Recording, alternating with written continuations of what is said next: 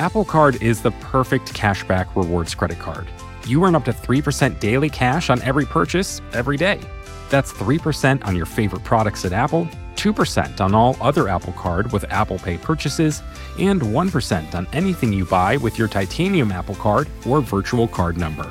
Visit apple.co slash card calculator to see how much you can earn. Apple Card issued by Goldman Sachs Bank USA, Salt Lake City branch, subject to credit approval, terms apply. Support for this show comes from Slack. You're a growing business and you can't afford to slow down. If anything, you could probably use a few more hours in the day. That's why the most successful growing businesses are working together in Slack. Slack is where work happens, with all your people, data, and information in one AI powered place. Start a call instantly in huddles and ditch cumbersome calendar invites. Or build an automation with Workflow Builder to take routine tasks off your plate, no coding required. Grow your business in Slack. Visit slack.com to get started.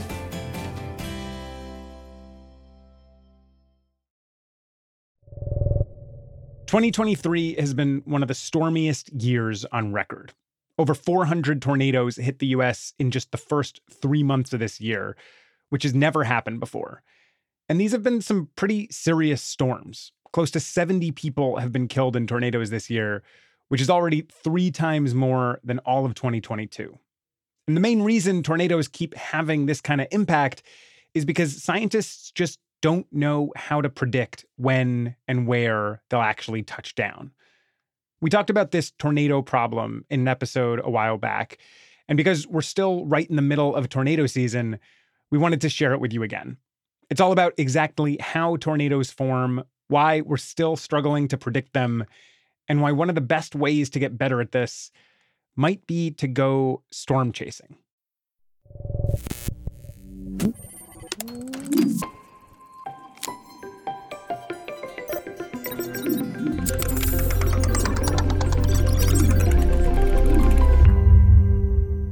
Tornadoes, they're just like kind of metal. Like they just they're loud, they're destructive. There's no moving a tornado. It's it's the force that you have to deal with. You know, like when you're in a concert and it's just like way too loud. Mm-hmm. Like that's the image I have of a tornado. They're like they're there to punch you in the gut and then they run away. I, I guess we should intro ourselves real quick. Um, I'm Noam Hassenfeld. You're Brian Resnick. This is Unexplainable. Yeah. And you've been reporting on tornadoes. What is the big unexplainable about tornadoes? We just don't know when they're going to show up. like tornadoes, they are awesome if you get to watch them from afar. Right. When they come for you, it's horrifying and quite deadly. And they don't come with a lot of warning. Okay. So recently I talked to this guy. He lives in East Nashville, Tennessee. His name's Mo Odwani. It was March 3rd. It was actually my mom's birthday. That's I always remember it. It's midnight and he wakes up. The night before, we hadn't really heard anything about like really strong severe weather, just the normal, typical Tennessee weather. And his phone is going crazy. When I woke up, it freaked me out. I was like, what is that? But it was loud enough that I woke up. He looks down at it and it says, Oh, there's a tornado warning. You should seek shelter. So I look out the window and I don't really see anything. Mo has gotten these before and they haven't always preceded a tornado. Everybody thought, oh, it's probably going to be nothing. So then I was like, you know what? Let's just be safe. I'll just go down to the garage. There's a few other residents there, and at first it seems quiet and they don't really think anything's going to happen. And then it comes. You can feel the wind kind of change. You know, they're inside this garage so they don't see it, but they hear it. The whole building started to shake. It sounded like a freight train. It's one of the loudest things he's ever heard in his life, and he's really scared. I was holding onto the bike rail in our garage, and we were just like praying and yelling and like fear of death. We are just like, this is it. You know, like this is how I'm going out. The next day, he goes out into his community and he sees how terrible it really was. There's so much damage, and it was like a bomb went off in East Nashville. Everything was destroyed. 25 people died in those storms. And he remembers just thinking. Like, usually sirens go off, but we just never heard any sirens. He just wonders, like, wow, if I didn't get this alert on my phone, would I have been in greater danger? My Apple warning basically at that point could have saved my life. You know, something worse could have happened. But even the phone alert, he says it only came between seven, maybe 10 minutes before the tornado actually hit. He, he wonders, like, oh, wow, if my phone wasn't with me, you know, what if it was in the other room? Like, what would have happened? Is this just like how it goes? I mean, only getting seven minutes in the middle of the night to get down to safety, is that normal? Sadly, yes, this is not an exceptional or rare story. Huh. Forecasters are just really bad at this. And when these warnings do come, they often don't precede a tornado. 70, 80% of warnings don't actually come before a tornado, they're false alarms. What? So you're saying people usually only have like seven minutes to get to safety, and then like three quarters of the time there's no tornado, even when we do get the warning?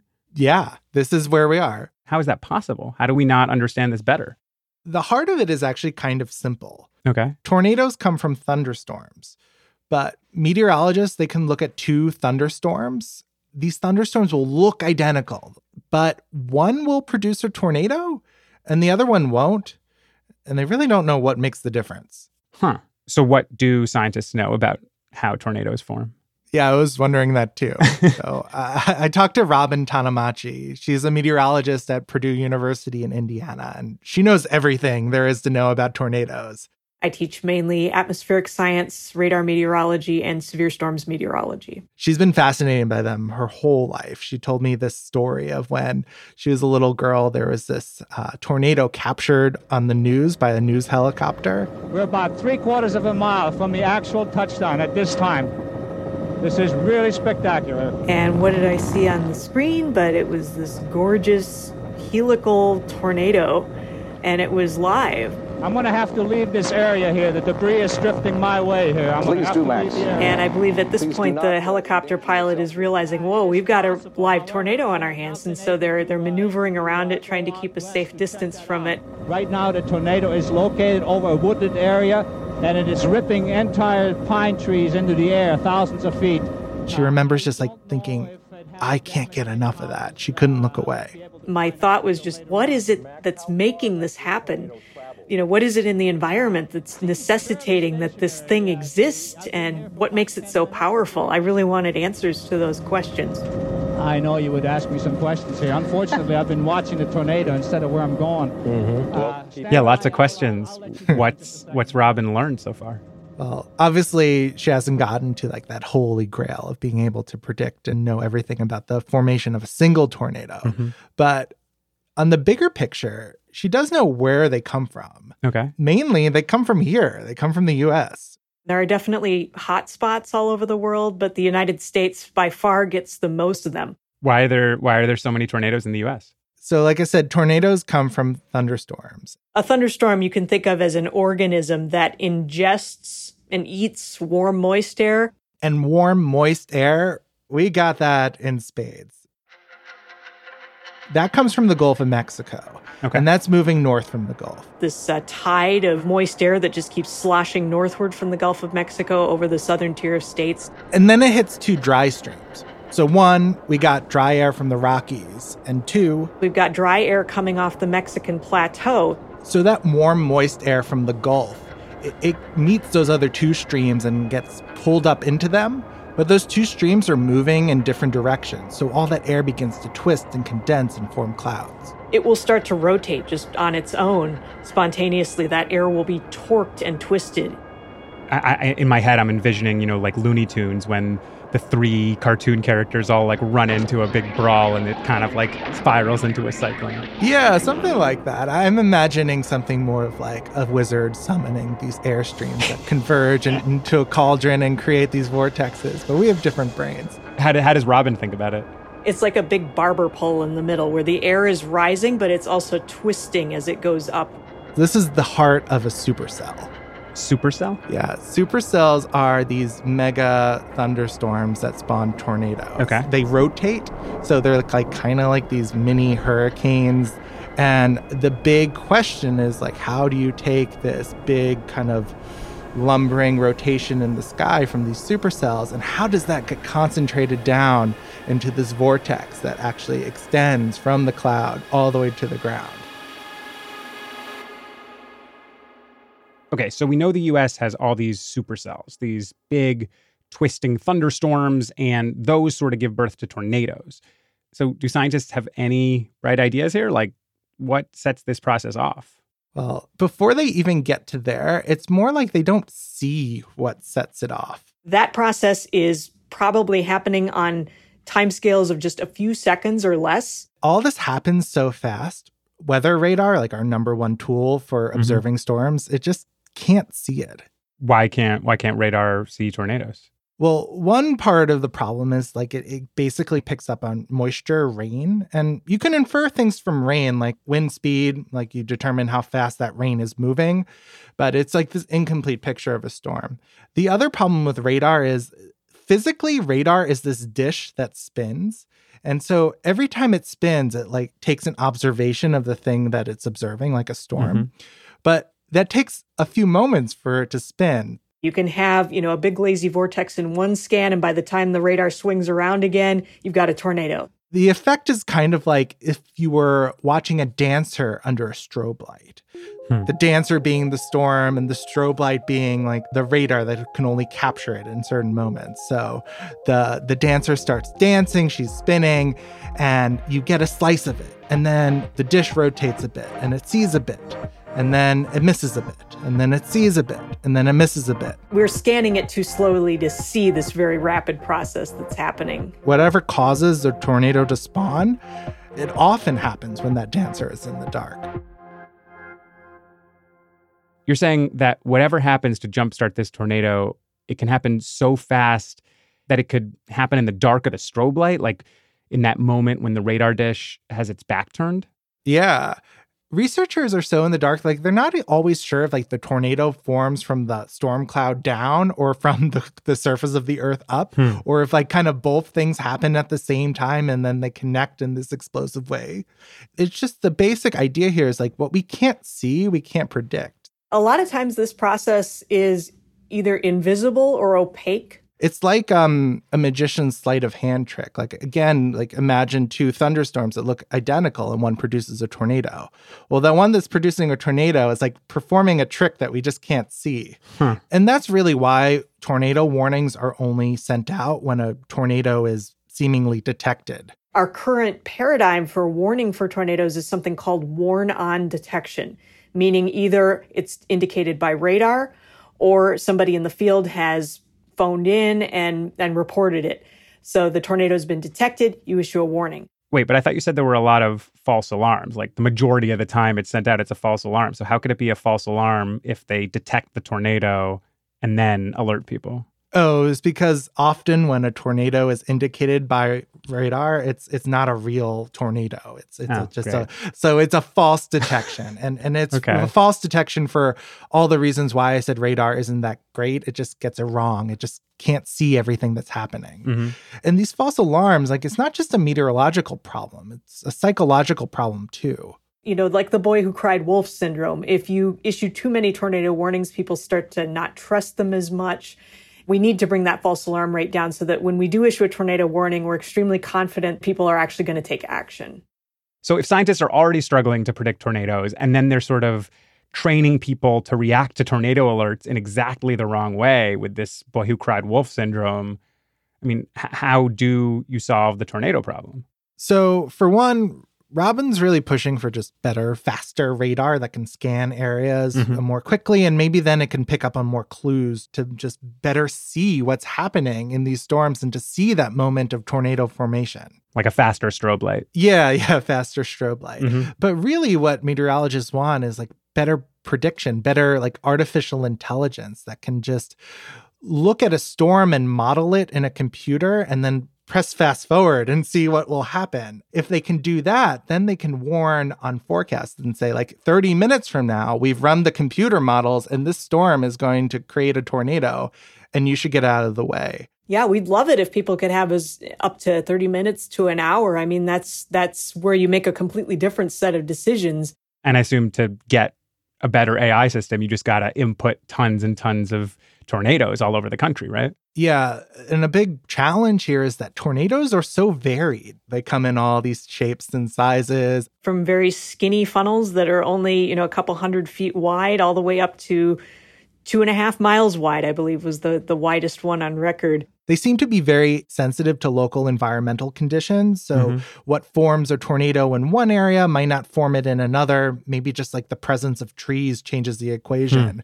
Hmm. And tornadoes behave differently in different parts of the country. That huge spectrum makes studying tornadoes really cool, but it also makes studying them like really hard. Yeah. And if you need to get a bunch more tornadoes to input into a new system, to figure out how to predict tornadoes, how do you find those tornadoes if we don't know how to predict tornadoes? yeah, yeah. That's a funny conundrum here. Like, we need more data from the tornadoes themselves, but we don't know when they're going to show up. We need to be prepared to show up when they do, because to get that data, we solve this in the most badass way possible. We have to go storm chasing. Storm chasing? Storm chasing. After the break.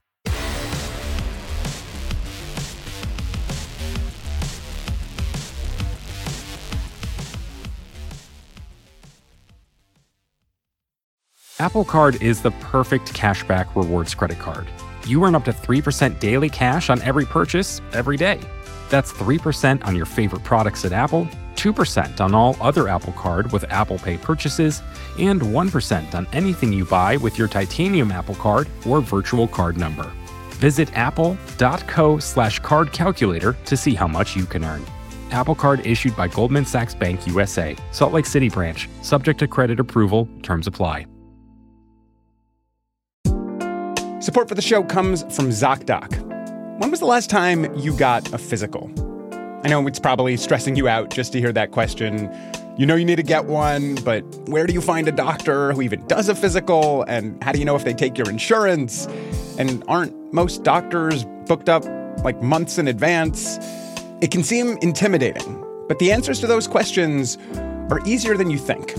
ZocDoc is a free app and website where you can search and compare highly rated in network doctors near you and instantly book appointments with them online. You can search by location, availability, and insurance. You can look through tens of thousands of doctors, all with patient reviews, so you can get a clear sense of who's going to be taking care of your health. And once you find the doctor you want, you can book them right in the app. No waiting on hold to get through to a receptionist. You can go to ZocDoc.com slash unexplainable and download the ZocDoc app for free. Then you can find and book a top-rated doctor today. That's ZocDoc.com slash unexplainable, ZocDoc.com slash unexplainable.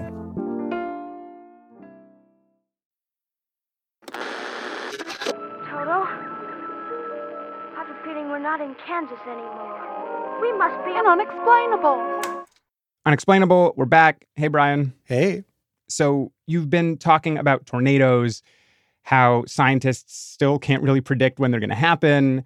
And before the break, you said that ultimately we just need a lot more data here, right? Like more scientists studying more tornadoes? Hell yeah. You know, it's always interesting when, when the sirens come out, the, the normal public goes down to the basement and the scientists go to the roofs. So this is Jeff Weber. He's an atmospheric scientist. Uh, he's he's stood on a few rooftops. He's chased a few storms. He he actually chased one recently with his 12 year old son. Admittedly, I planted the seed, but he is really into it. and after seeing his first tornado last week, uh, he can't get enough. He wants to just keep doing it. So, oh my god, what ha- what happened on well, this day? Well, we're we're in the house. Tornadoes were not forecast to develop anywhere near us for this day, but a tornado warning went off on my phone as an atmospheric guy, I have about five weather apps, and my phone started blowing up with this tornado warning. I'm like, a tornado warning? Well, that doesn't seem right. So I tell my son to run out into the backyard and see if he can see it. We did take some video, and five seconds later, I hear him shrieking at the top of his voice, I see it! I see it! I do too! so we all run out, take pictures from the backyard, and I'm like, hey, buddy, you know, this is pretty cool. He goes, we got to go. We got to chase it. Let's go.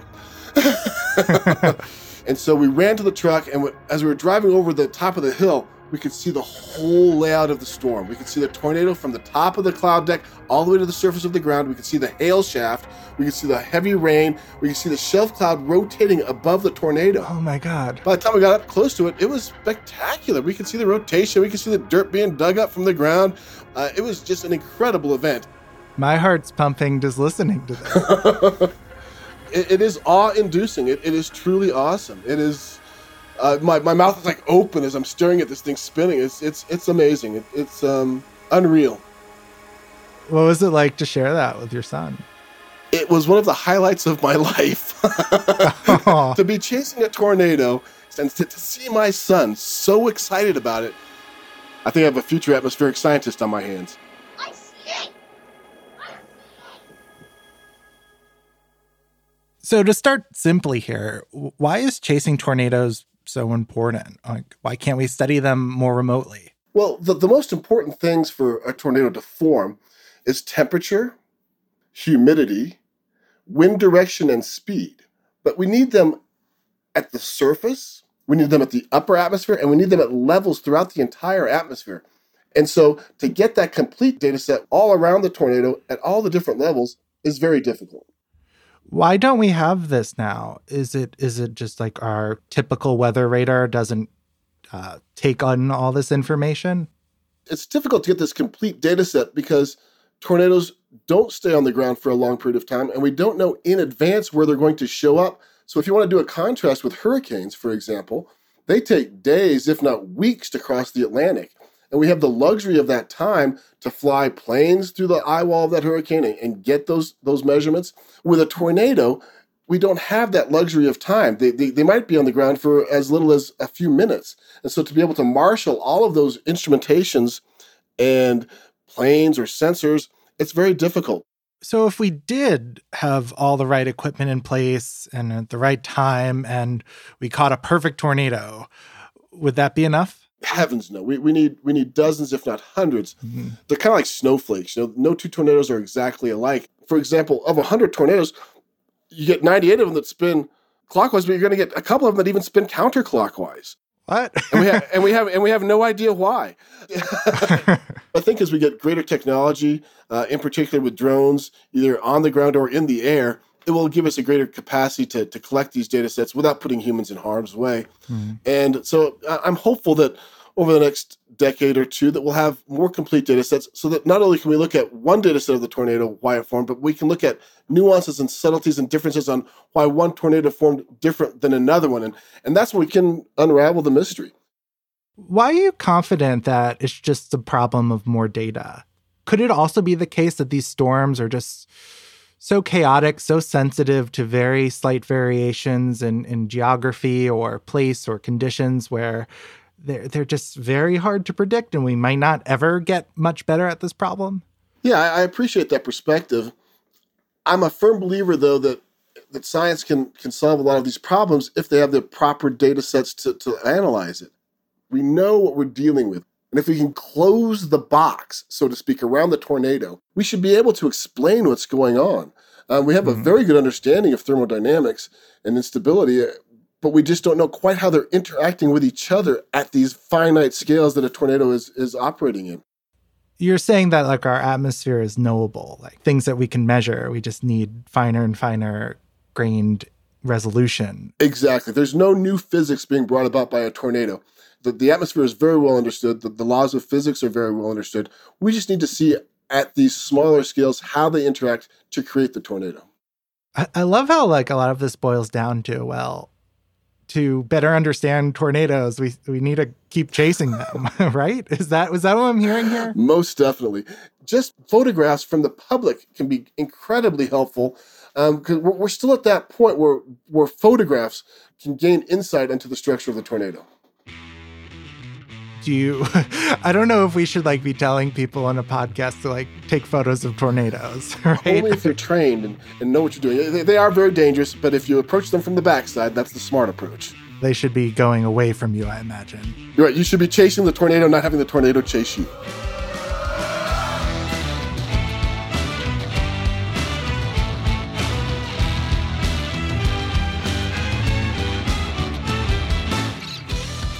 This episode was produced and edited by Brian Resnick, Noam Hassenfeld, and me, Meredith Hodnott, with extra help from Bird Pinkerton. Mandy Nguyen checked the facts, Christian Ayala sound designed the tornadoes, and Noam scored the episode with some help from 3000 Rivers. And email any thoughts you might have about the show to unexplainable at vox.com. Unexplainable is part of the Vox Media Podcast Network, and we'll see you next Wednesday.